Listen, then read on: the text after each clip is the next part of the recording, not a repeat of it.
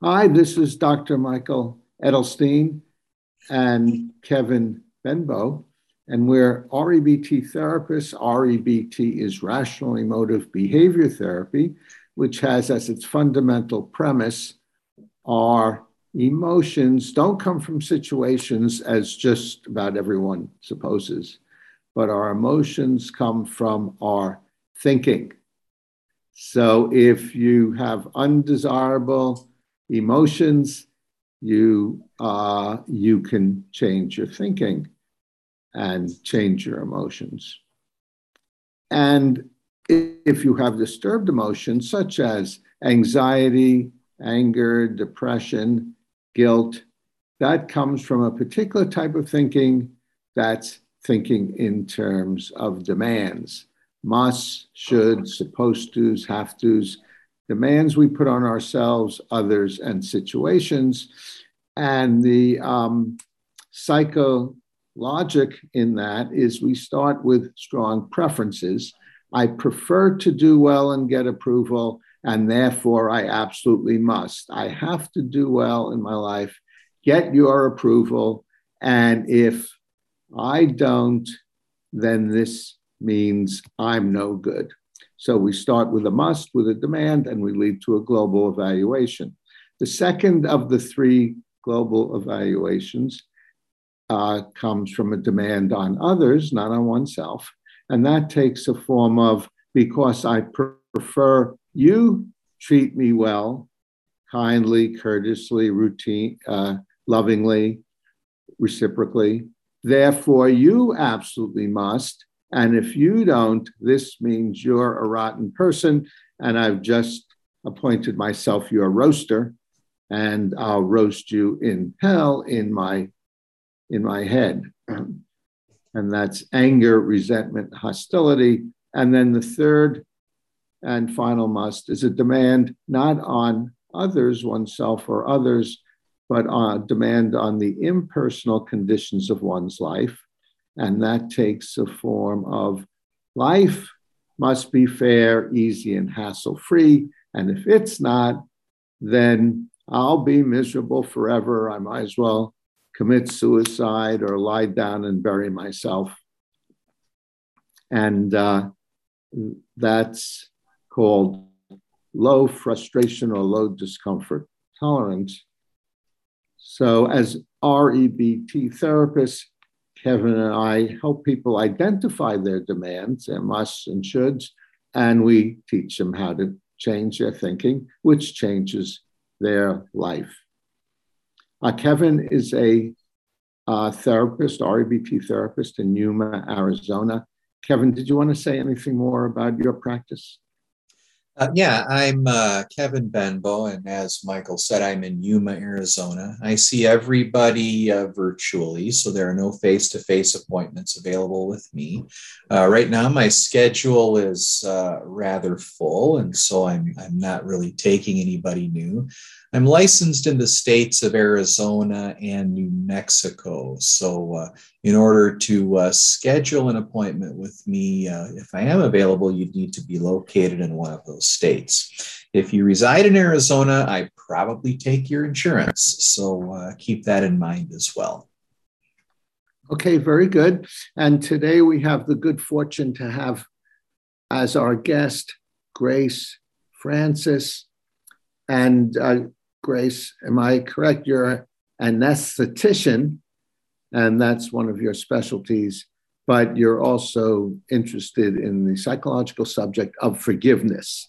Would you like to say more about yourself, Grace? Uh, yes, I'm a new author. Um, my book is The Many Faces of a Bully, Abuse, and Addiction that we are created for healing and restoration.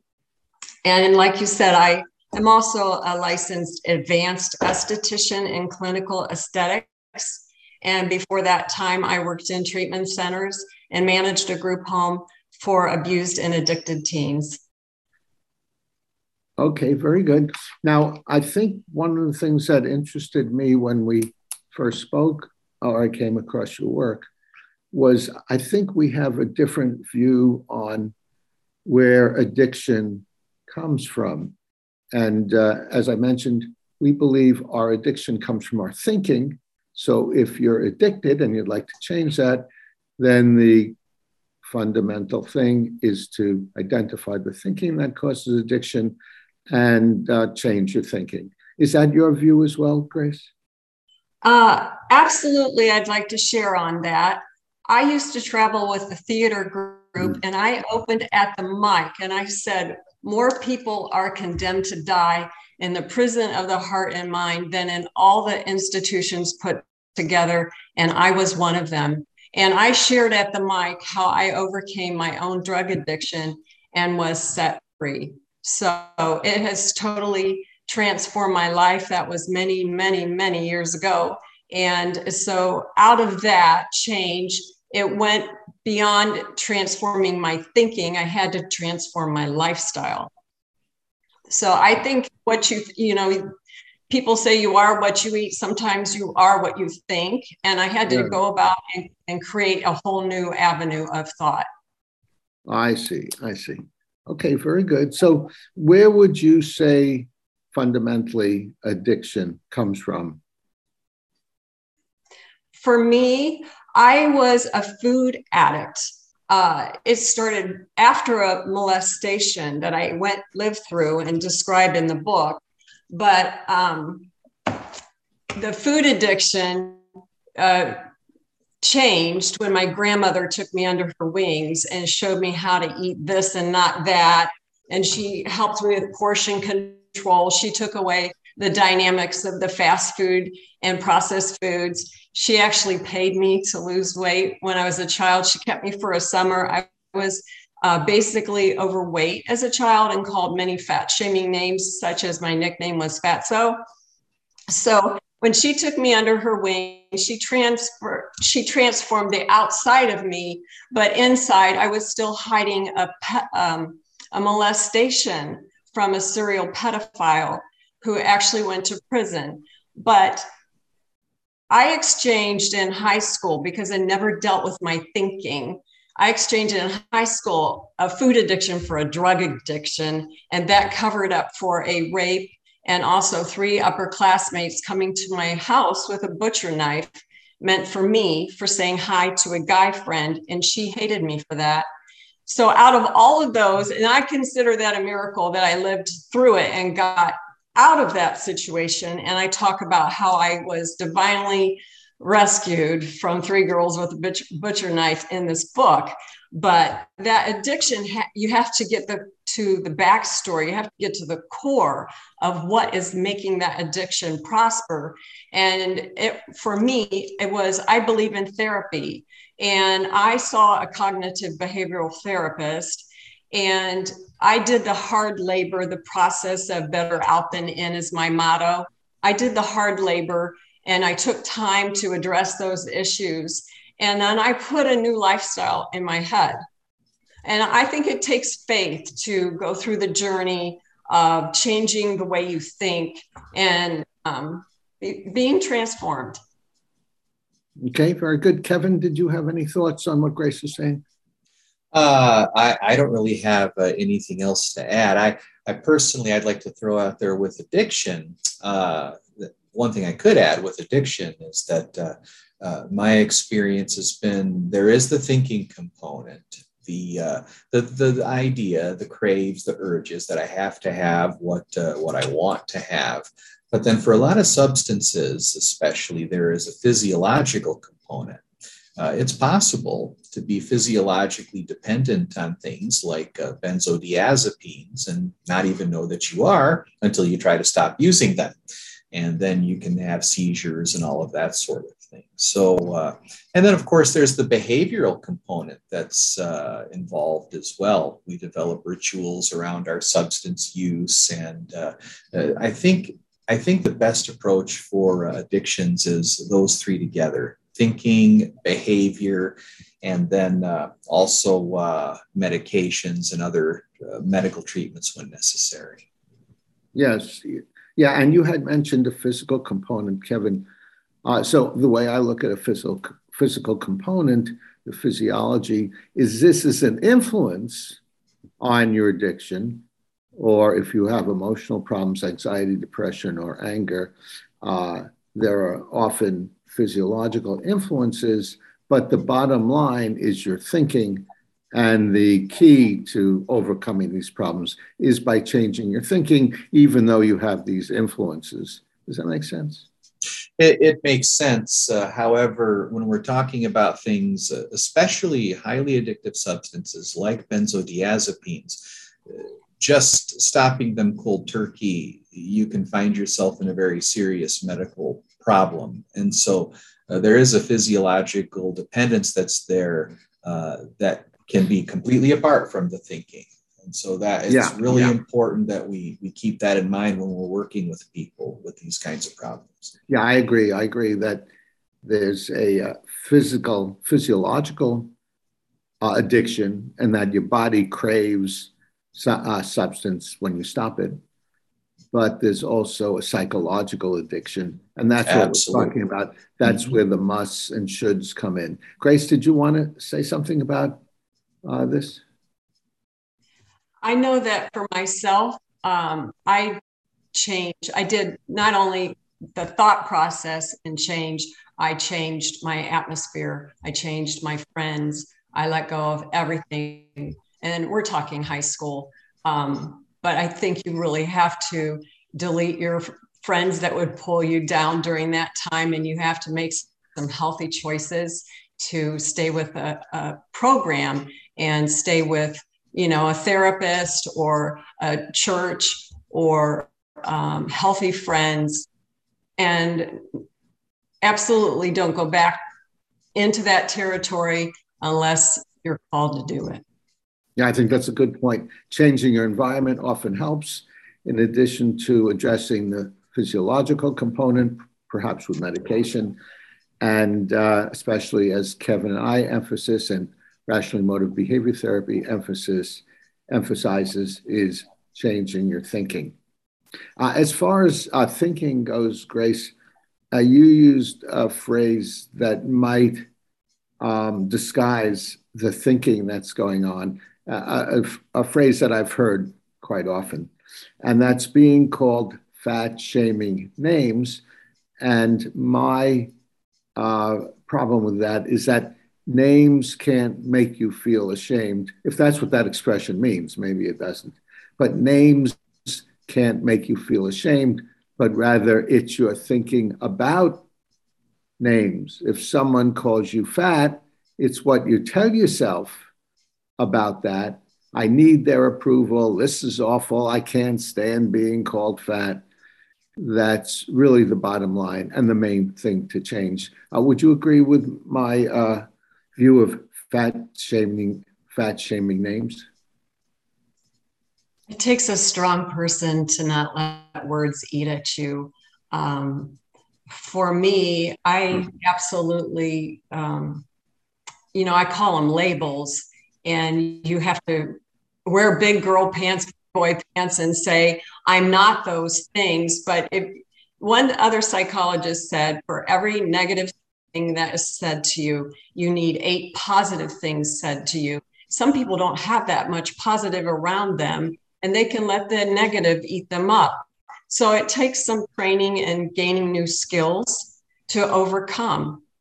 And what I did, and I have 20 strategies in this book, but what I did for a while years ago is I put post its out around the house of positive sayings, positive affirmations, Bible verses, um, quotes. And that's what I went to bed seeing, and that's what I woke up seeing. And then I play positive music. Um, so I definitely didn't want the labels and fat shaming names to, uh, and actually there's spin shaming too, believe it or not, and mommy shaming too, of all things, because because when I w- was pregnant with my second child, I couldn't lose the weight. I put 50 pounds on and I couldn't lose the weight and for five years until I addressed my diet. And I was called a matronly. Oh, you look so matronly. Here I was like 30 years old, lose the weight, and somebody's saying I look old and matronly. So that actually bothered me a lot.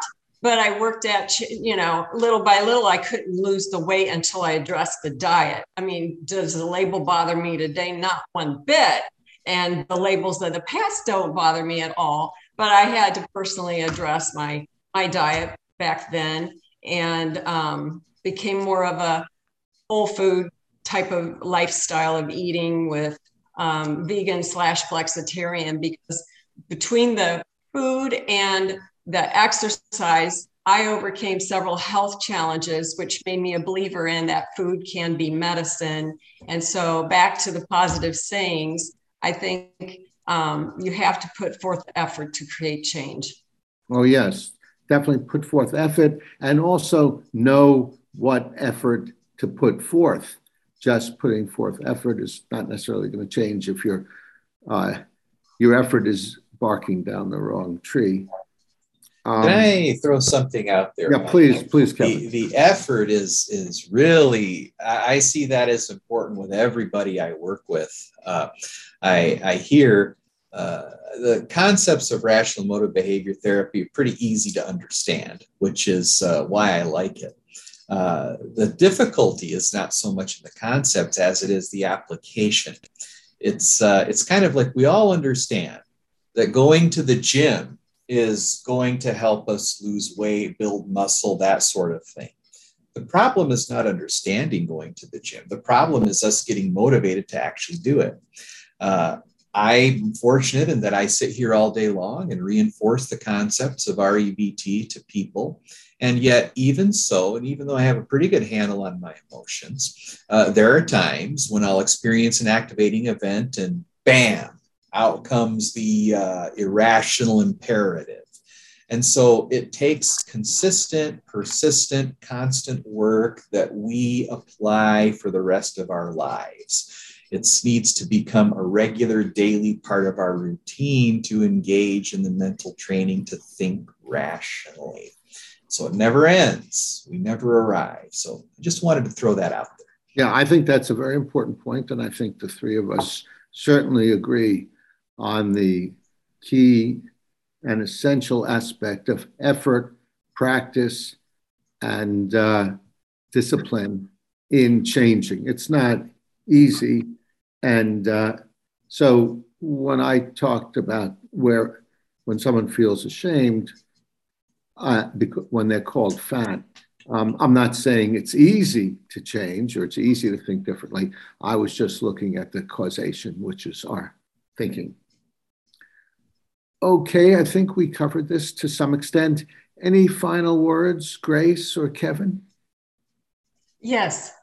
Um, my final words are that I just want to encourage your listeners that it's never too late for a new beginning, a fresh start, or to reinvent yourself and become all that you're meant to be. Uh, the reason why I bring that up is for working on this book.